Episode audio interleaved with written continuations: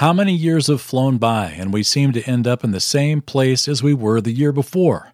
If we want to grow in our relationship with God, there's one thing we can do in 2024 that will make more difference than anything else read the Bible. I'll be reading the Bible this year, and I invite you to read it with me in a Bible reading program called Reading the Bible Lands. It includes Bible Lands photos, videos, and devotionals, and live Zoom calls with me. Find out more at readingthebiblelands.com. Most Christians don't know the amazing benefits experiencing the Bible lands can have on their walk with God. So I created an online resource that helps anyone get the most from a Holy Land tour, whether they travel there physically or experience it virtually through our videos. Check it out at walkingthebiblelands.com. Hello and welcome to Live the Bible. My name is Wayne Stiles, and this is the weekly podcast that helps you connect the Bible to your life. In this episode, we complete the book of 2 Peter with some great insight from Peter on how to keep growing in your walk with God the rest of your life. We're calling the message Growing, Growing, Gone. I'll be back in a bit with more, but for now, let's hear this week's podcast. Well, in our previous home, we planted an oak tree in the front yard. and it was pretty skinny. You know, when you buy an oak tree, they cost enough to begin with, so you have to sort of start small and just sort of pray that they grow fast. Well, planted this oak tree, and a couple hours after we planted it, noticed that it was really leaning over in the wind. Went over to it, you know, it was just kind of moving around. If you don't stake it down, you could see the ball of it moving. So we staked it down, and then it didn't move around, regardless of the wind. Well, a couple of years later, by then we've taken the stakes away, but it really hadn't grown that much. Went over to it again and be, tried to move it, but boy, it was solid. And it was interesting to note or to observe that in the first couple of years of this oak tree, God had programmed the oak tree to focus on its roots. That its goal for the first couple of years was to get a good solid root you know, system going and not so much to worry about the fuss above ground. It really hadn't grown that much. And we can go back to that neighborhood now, some 25 years later, and that tree is looking great. It's now as big as we wanted it to be when we planted it before we moved off. That's the way it is. Well, I think all of us feel the daily tension of the tree, in a sense. Because when we, when we get together on Sunday mornings, a, a lot of what we focus on, to be honest, is what's above ground isn't it? We make sure we look good. We make sure our limbs and our leaves are all clean and straight and trimmed, and that the tree's looking pretty good. Nobody, nobody looks at a tree and says, Boy, look at those roots. Because you don't see the roots. You only see what's above ground. And yet, it's the roots that make all the difference when the wind blows having a great looking branch with beautiful leaves does nothing when the wind blows. Our spiritual lives are like that. Um, we will water our leaves, we will try to lengthen our limbs. But the temptation is to neglect our roots.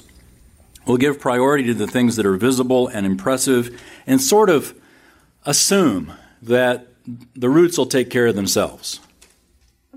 But they don't. Our spiritual lives never take care of themselves. We never grow by accident.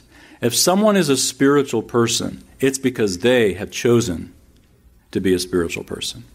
God didn't just touch them and they all of a sudden became spiritual.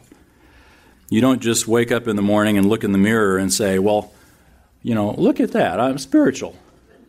I never thought it would happen, but there it is. That's never going to happen, is it? And our culture is no help. Even when you're standing at the, the magazine racks and look at the titles of magazines, it's no help. We've got magazines like um, Bodybuilder, Fashion, Vanity Fair, uh, Vogue.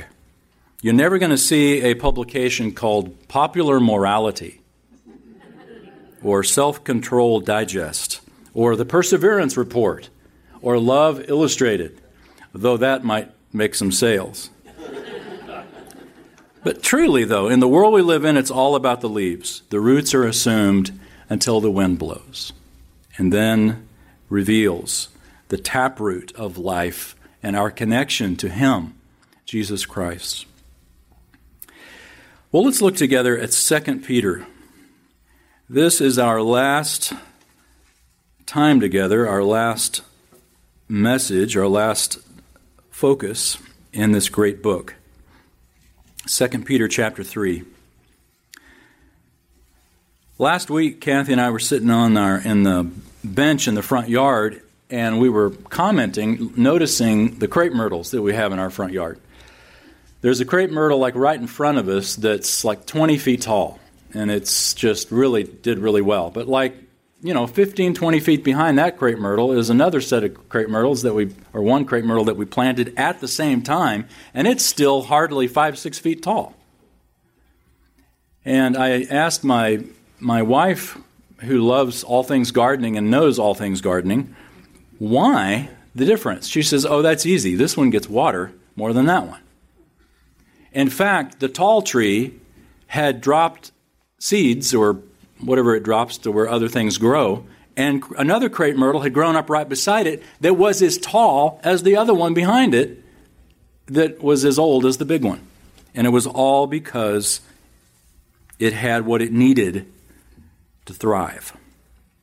When I think about the book of 2 Peter, I think about the tools that are needed for us to thrive.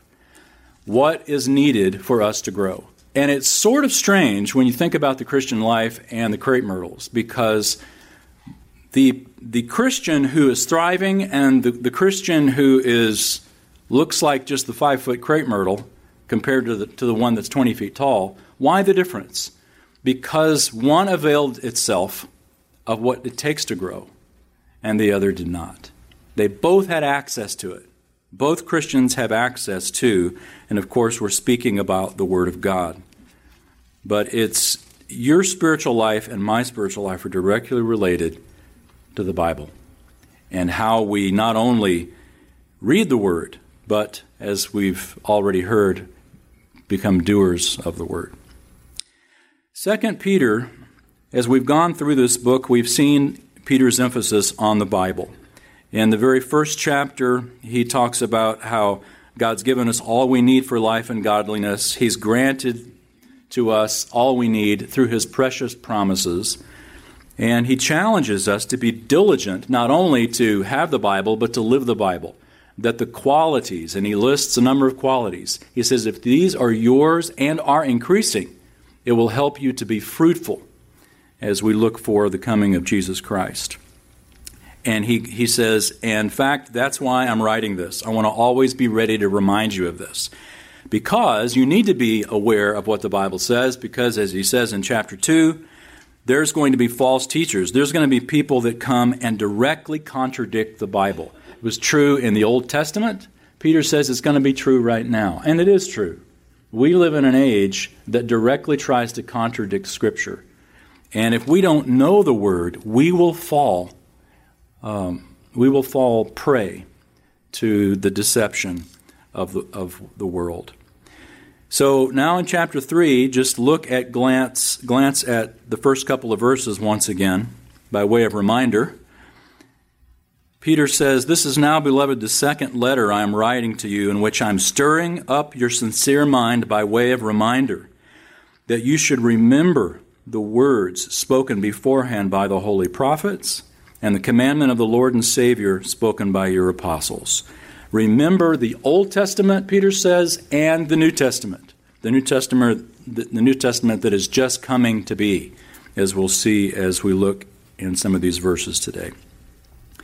Well, as we read down through chapter 3, we see Peter uh, telling us about the, uh, again, about the mockers who mock and say, Where is, where is Jesus says he's coming? Well, it's been the same as it's been since the creation of the world, that nothing's going to change.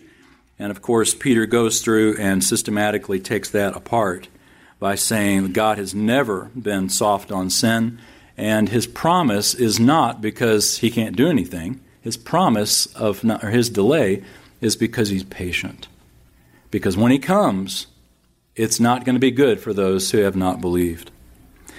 So let's continue. I think we ended last time with verse 11, but let's back up and take it from verse 10 and then walk down through the rest of this book. 2 Peter 3, verse 10. But the day of the Lord will come like a thief, in which the heavens will pass away with a roar, and the elements will be destroyed with intense heat, and the earth and its works will be burned up. So, the mockers that we read about in the first uh, nine verses, who demanded an answer to why hasn't Jesus come if he's coming, really don't want him to come if they, under, if they knew the word. because when Jesus comes, as Peter says, uh, it begins the day of the Lord. It begins the day of the Lord. The day of the Lord will come.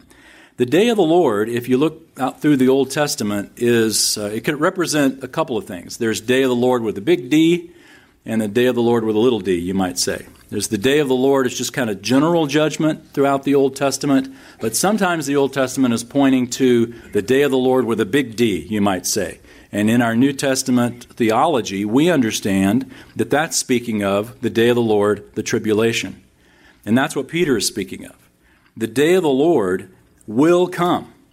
And we know that prior to the day of the Lord coming, the rapture occurs. So at any moment, we can be taken up and we will be with the Lord, and then God's clock on Israel starts again. And so, anyway, this is not a lesson on eschatology or the end times.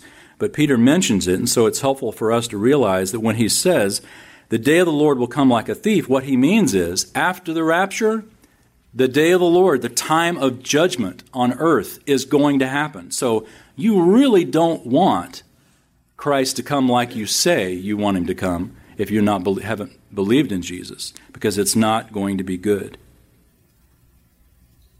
How does a thief come? A thief comes unexpectedly and suddenly. That's not slow. Peter tells us the day of the Lord, the heavens, probably meaning the sky and the stars, the universe, will pass away with a roar. Um, and the elements, which, mean, which literally means just that, the elements will be destroyed with intense heat. Um, and the molecules, in other words, that make up our universe will be destroyed. We'll talk about that just a little bit more in a moment. In fact, keep your finger here and turn back to Colossians chapter 1. And Dan will show the video here in just a second. Look at Colossians chapter 1. And once you get there, I want to show you a video. This is not a physics class. This is not a physics lesson, and I definitely am not qualified to teach that. I took one physics class, I think, in college. It was musical acoustics. And I barely got out of there with my brain still intact. But this is helpful for us to understand uh, what Paul will, will talk about here in Colossians and also what Peter is talking about in 2 Peter and also what John talks about in the book of Revelation. So let's look first at this video. Now, this video, you're going to have to pay attention. Don't feel like if we get to the end of the video and you think, I didn't understand that at all. That's okay. Just looking for the big picture here. So, okay, Dan. Hi, it's Mr. Andersen, and this is AP Physics Essentials video 57. It's on the strong nuclear force. Remember, there are four fundamental forces in the universe. We've got gravity and electromagnetism. They both operate at all scales, with gravity dominating at the large and electromagnetism dominating in the small. But we also have the strong and the weak nuclear force, and it took scientists a while to figure that out, just because we don't live at the scale of a nucleus. And so, how is a strong nuclear force d- different than the others? Well, unlike gravity and electromagnetism, electromagnetism, it only dominates at the very small scale. It's way stronger than all the other forces, and it's what's holding the nucleus together, and then the components of the protons and neutrons inside the nucleus as well. And so the, the fundamental problem scientists saw right away with the nucleus is that if you have two positive charges, and protons are going to be positive charges next to each other, according to electromagnetic forces, they should be pushing themselves apart. We should have repulsion.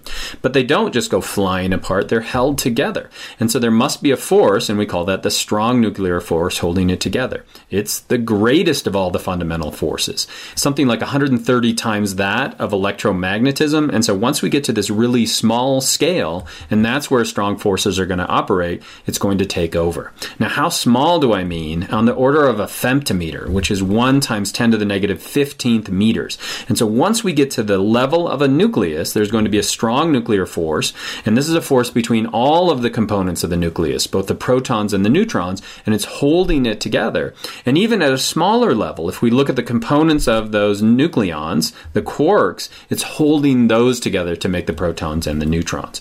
And so how does a strong nuclear force work? What we think is going on is that mesons are going to be exchanged between these two protons. And so a meson is a quark and an antiquark, and it'll kind of bounce between the two, almost like a ping pong ball, and it holds them together. So we have this strong force holding them together. Not only protons, but neutrons as well. And you know this, that if we zoom into a proton itself, it's made up of all these quarks. And what's holding that together? We have these gluons that are literally gluing the proton together. And so the strong nuclear force is even greater we get this, when we get to this small scale. And so we really have two worlds at play here. If we have two protons that are far enough apart, electromagnetism is going to push them apart. But once we get to the level of the strong nuclear force, it's going to pull them together. And how big is this circle here? It's about two femtometers apart or it's about two and a half diameters of a proton apart. And so what happens is as we push this proton close, electromagnetism is going to be that repulsion you see. But once we get inside that barrier, that strong nuclear force is going to pull them together.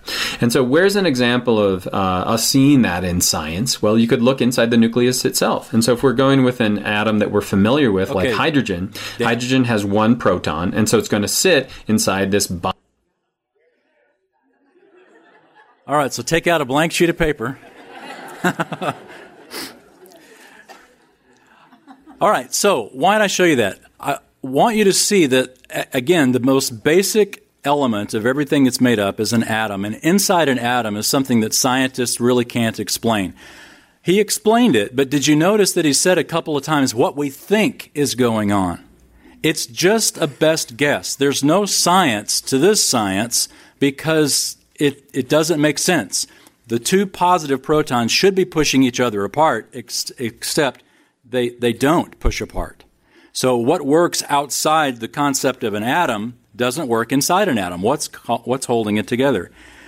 It's called the strong nuclear force. Well, let's look at Paul's version of that. In Colossians chapter 1, look at verse 15. Colossians 1:15.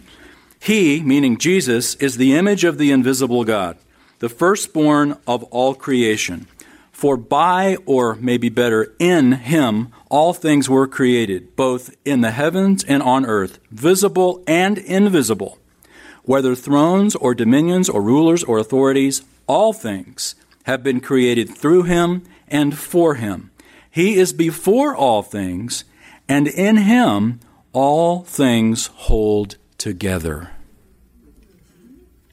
That word for hold together, I pulled out my handy linguistic key to the Greek New Testament. And I want to read part of this to you. Listen to what the word uh, that holds, holds together means. Uh, let's see, I'll pronounce it for you. It's sunistamai is the word, and here's what it means in, if you get down to the, to the nitty gritty of it. It means to place together, to stand together, to hold together, or cohere uh, and it's referring to Jesus, he is the principle of cohesion in the universe. God Himself is the unifying band which encompasses everything and holds it together. This applies not only to the largest things of the universe, but also to the smallest things of the universe. So, this, you know, this force, this unidentifiable force, in which scientists do their best guess at what is keeping the atom together, the Bible gives us more than a guess and tells us it's Jesus, which, if you think about the power of God, is amazing. That you've got at the molecular or at the, at the atomic level, you've got God holding it all together. And so when Jesus Christ, at some point in God's sovereign plan, decides, you know what? we are done with the earth and the heavens. He's just going to let go and to let the atoms do what they naturally want to do. And there will be a huge atom bomb. In fact, Jesus, uh, uh Paul, Peter, where, what book are we in here? Let's get back to Peter. Let's get back to Peter. Second Peter. You can tell I'm, this is not my wheelhouse talking about physics. But what Peter is saying is, uh, verse 10 the heavens will pass away with a roar, and the elements will be destroyed with intense heat, and the earth and its works will be burned up. Turn now to Revelation chapter 20, and let's look at what John says about this. Revelation chapter 20, verse 11. John writes Then I saw a great white throne, and him who sat upon it, from whose presence earth and heaven fled away, and no place was found for them. And then it goes through and talks about the judgment of all unbelievers, the dead, and they are judged according to their deeds, which is not a favorable outcome. But look at the beginning of chapter 21. John writes Then I saw a new heaven and a new earth, for the first heaven and the first earth passed away, and there's no longer any sea. So now back to Peter, and we'll be in Peter for just a minute. So, what Peter's talking about is something that both Paul talked about, it's something that John talks about, it's something I believe also Isaiah talks about. It is talking about the destruction of our world, and not by a flood like it occurred during the time of Noah, but by fire. And the fire at the level, at, at, at the smallest level of elements. In fact, so much so that the earth and the heavens disappear, they, they are burned up. Where are we going to be when this happens? Believers are going to be standing safely behind God with some dark sunglasses and some SPF 500 on and watching this amazing sight. You know, the angels were there at the creation of the world, and in Job, we're told that the sons of God shouted for joy, that the angels shouted for joy at the creation of the world. We will be there at the destruction of the world, and we will get to see this amazing explosion. Uh, can't imagine. And then, of course, the creation of the new heaven and the new earth, in which there never has been any sin and never will be any sin for all eternity. Well, 2 Peter 3, let's continue at verse 11, because this is not just an application for those who have yet to believe in Jesus Christ. Verse 11 Since all these things are to be destroyed in this way, what sort of people ought you to be in holy conduct and godliness? How should we live? Peter asks, since we know the end of the story. Prophecy gives us insight, not just to have insider information to scratch our curious itches about the future.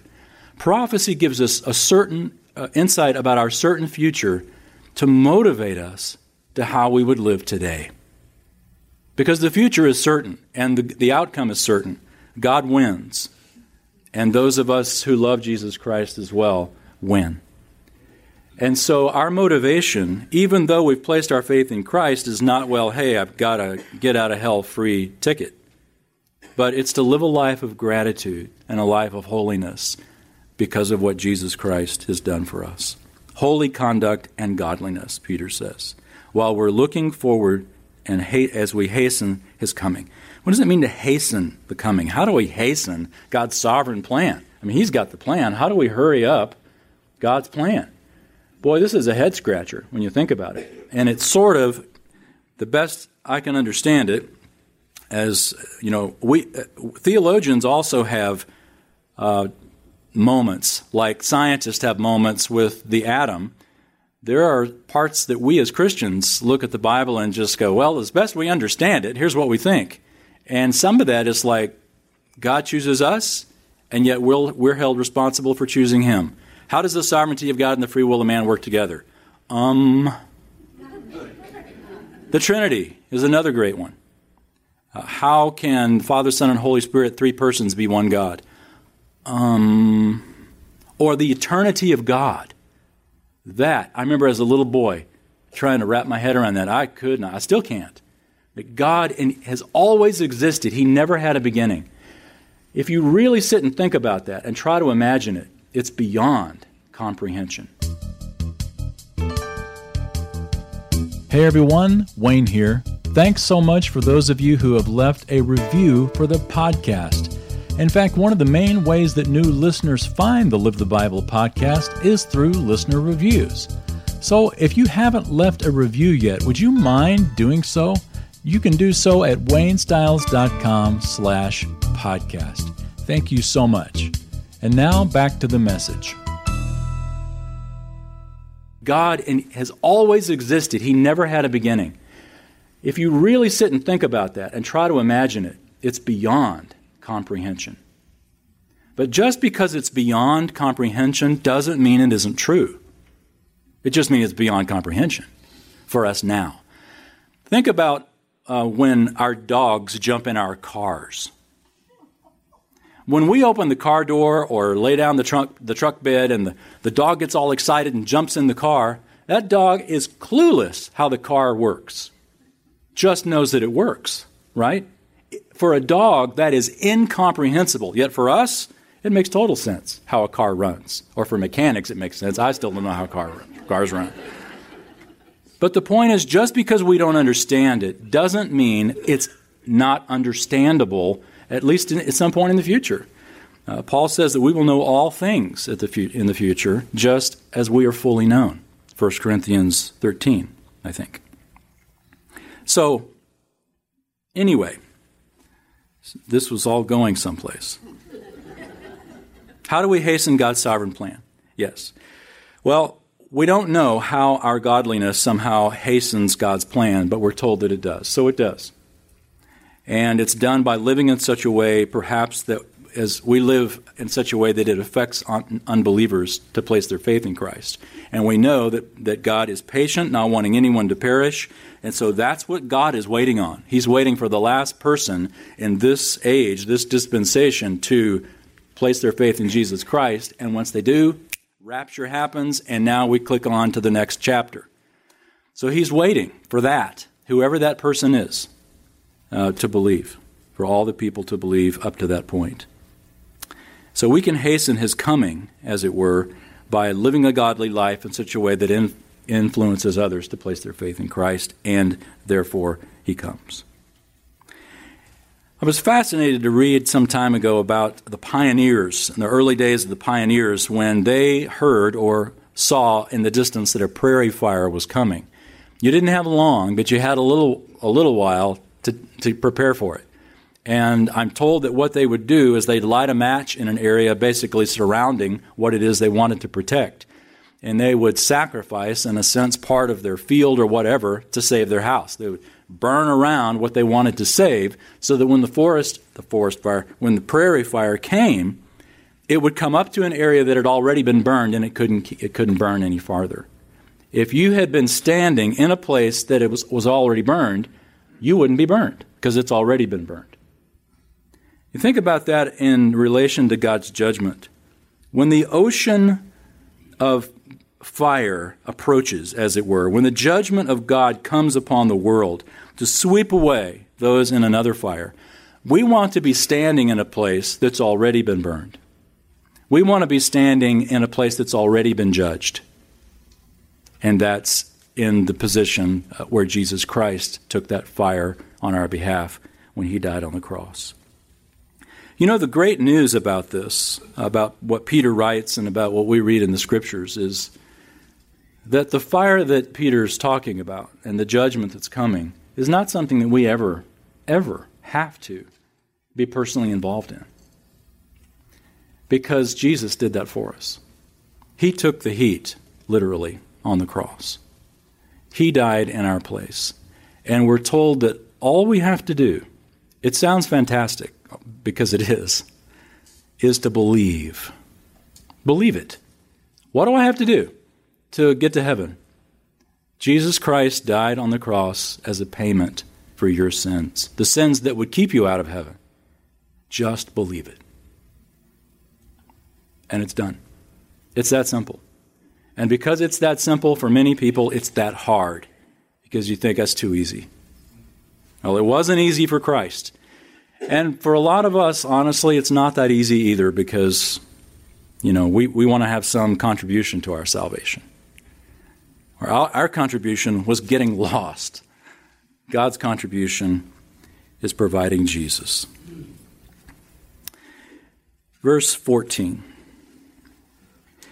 Peter writes, Therefore, beloved, since you look for these things, be diligent to be found by him in peace, spotless and blameless, and regard the patience of our Lord as salvation, just as also our beloved brother Paul, according to the wisdom given him, wrote to you. Peter's telling us something here that he told us back in chapter 1 um, that Christians need to be diligent. Remember back in chapter 1, he said that? Be diligent to apply these things. Peter even said himself, I'm going to be diligent to remind you of these things. And once again, he tells us, Be diligent to be found by him in peace, spotless and blameless. And that takes a while, doesn't it? To get to the spotless and blameless part of the Christian life. Anybody yet spotless and blameless? Carol, okay, one hand. Anybody else? you were nodding off, so I had to sort of. just kidding, just kidding. She wasn't. None of us are there, are, are we? This is a process. And a lot of times, because we live in an instant age of instant everything, I mean, we have instant everything, don't we? From instant mashed potatoes to uh, uh, microwaves, you know, to one-click purchases, you know, on on the internet. We expect our spiritual lives. We get frustrated when it takes a long time to grow, and it does. It takes a long time to grow, and often it takes like the drip, drip, drip that forms a stalactite or a stalagmite. That's our spiritual life growing. And God, thank goodness, He is as patient with a day as like a thousand years because it takes that long sometimes for us to change. That's okay. The issue isn't speed, but direction. Now, one more time, let's turn. Keep your finger there in 2 Peter and turn to Proverbs. I read this this week, and it really impacted me personally, convicted me personally, and I thought, you know what? I want to share this conviction with others. No, seriously. It's a great lesson because of what uh, Peter writes about here in growing and, and being diligent to be found spotless and blameless. Proverbs chapter 9, look at verse 7. Proverbs 9, starting at verse 7. He who corrects a scoffer gets dishonor for himself. Now, let's just pause for a second and define scoffer. In the book of Proverbs, a scoffer is not like the proverbial fool uh, who simply, even the fool is not a fool in the sense that he lacks an ability to think. The scoffer is a person who has the ability to think, but rejects the truth that's presented to him. He scoffs at it. A scoffer is a person who rejects any truth that comes to him by way of criticism. So, he who corrects a scoffer gets dishonor for himself. And he who reproves a wicked man gets insults for himself. Do not reprove a scoffer, or he will hate you. Reprove a wise man, and he will love you. Give instruction to a wise man, and he will be still wiser. Teach a righteous man, and he will increase his learning. The fear of the Lord is the beginning of wisdom, and the knowledge of the Holy One is understanding. For by me your days will be multiplied, and years of life will be added to you. If you are wise, you are wise for yourself, and if you scoff, you alone will bear it. The idea is that the ultimate gainer or loser from our character or from how we receive truth or don't receive it, the, the ultimate gainer or loser is us. It's not others. It's us. It's you and it's me. How you respond to truth when it criticizes you, it's your loss or gain, nobody else's, ultimately. It's the same with me.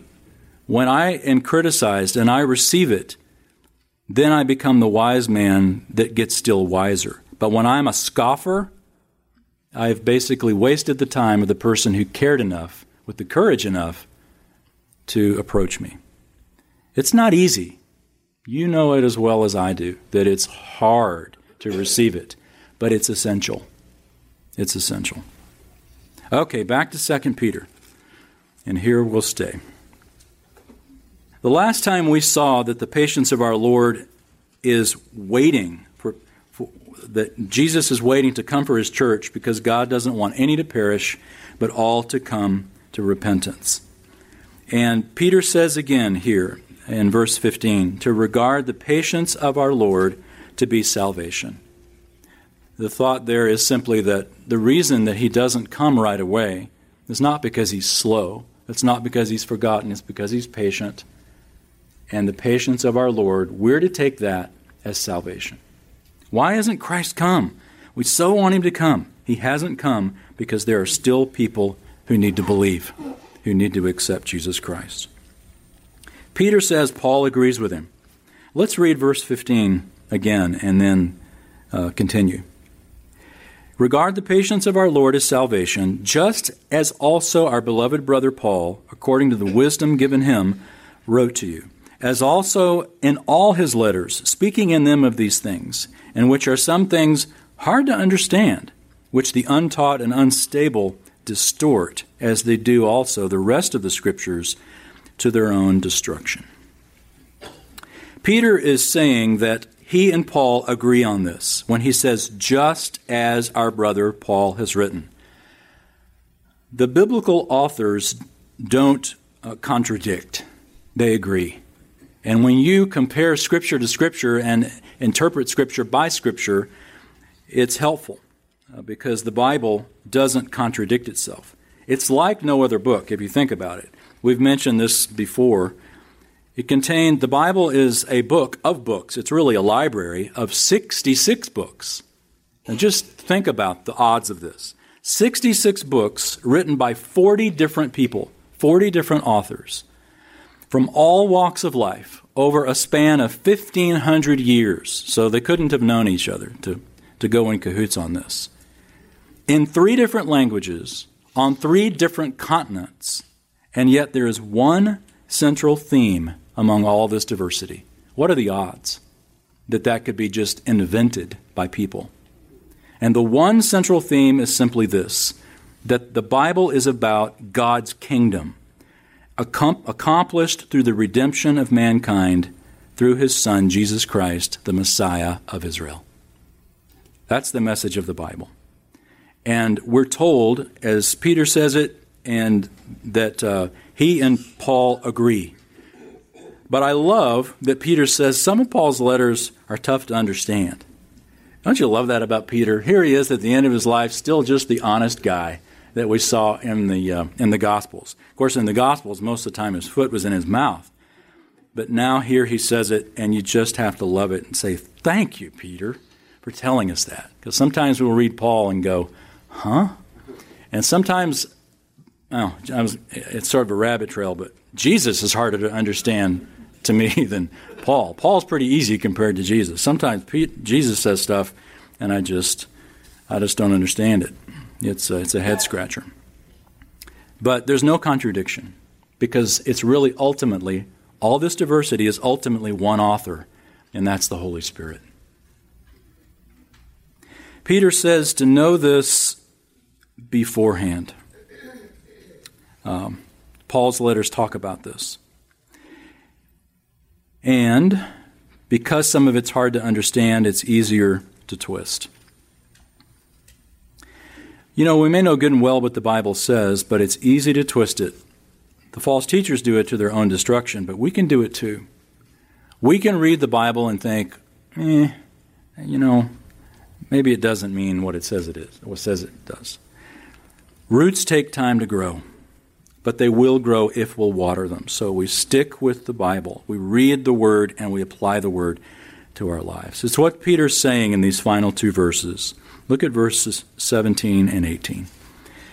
He writes, You therefore, beloved, knowing this beforehand, be on your guard, so that you are not carried away by the error of unprincipled men and fall from your own steadfastness, but grow in the grace and knowledge of our Lord and Savior Jesus Christ.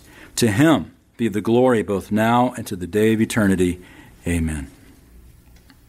The error of unprincipled men is that they have no principles and they have no discipline. They certainly don't have a commitment to the Bible like we do. And the challenge then is if we are going to grow in the grace and knowledge of our Lord Jesus Christ through the context of 2 Peter, we know how to do that, don't we? It's by personal time in the Bible. It's by personal commitment to applying the Bible and having a dogged devotion to this every single day of our lives. It's the way it happens. He says, You know this beforehand, therefore live it out. Be on guard, are his words. Guard every part of your life that is important to guard, especially your personal time with Jesus Christ. And he tells us to grow in two areas. Verse 18 grow in two areas in the grace and the knowledge. Growing in knowledge means uh, facts. It's just that. You're growing in content, you're growing in information. Biblical ignorance is uh, unfortunately one of the biggest atrocities in the church today.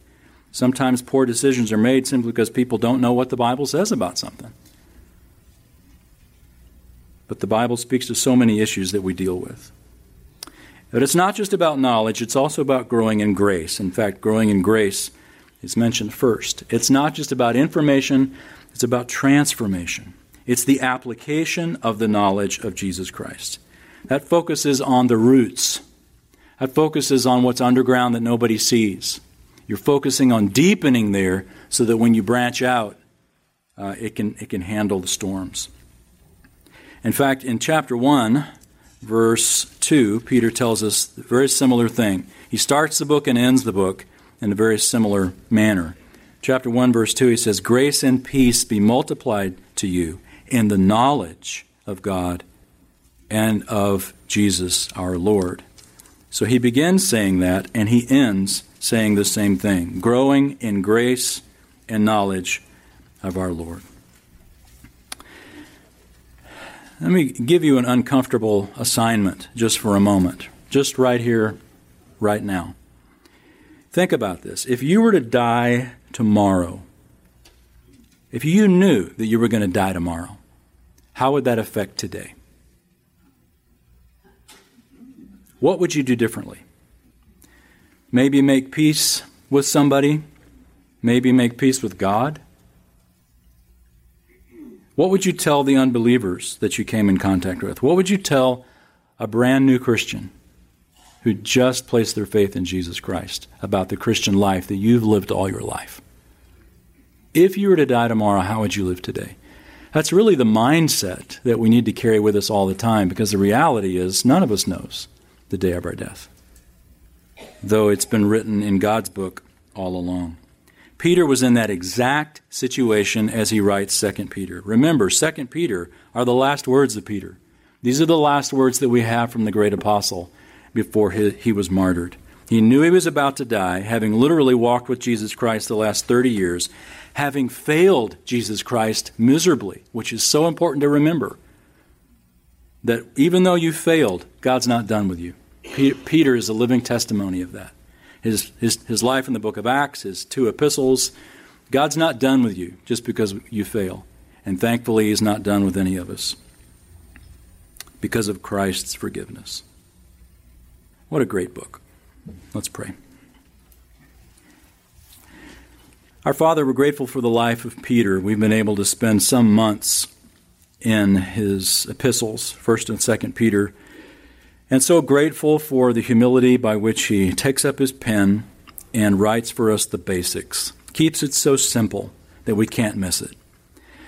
That you've given everything we need in life through your word, through your magnificent promises, and that if we are diligent to add to our faith, to add to our simple faith in Jesus Christ, these qualities of godliness, then we will be able to stand strong when the wind blows, that our roots will be deep, and that we will be able to branch out and to be effective and fruitful for our Lord Jesus Christ. Give us wisdom, Father, when the scoffers come. And also, Lord, give us compassion, because these are the ones you wait for. Um, and give us grace as we apply the knowledge that we read each day in the Scriptures. Give us grace as we live with one another and as we engage with one another. Just as it takes us a long time to grow, it takes the same with others. Lord, we love you and thank you that uh, as Peter is with you, we look forward to that great day when we will get to see the big fisherman and thank him for writing these books. And ultimately, though, Lord, we're looking forward to seeing you. And it's in your name we pray. Amen. Thanks so much for joining me for this episode of Live the Bible. It's a powerful question, isn't it? If you knew that you were going to die tomorrow, how would that affect today? What would you do differently? It's really the mindset that we need to carry with us all the time because the reality is none of us knows the day of our death. at the same time, we need to continue to grow in the grace of God by living the Bible. Next week, we're going to get back into our series where we take a look at one message from each book of the Bible. From the shortest book of the Bible, we're going to look at all we gain by putting pride aside. That's next. Until then, live the Bible. My friend, I hope you will read the Bible in 2024, and I'd love for us to read it together, seeing the places where it all happened.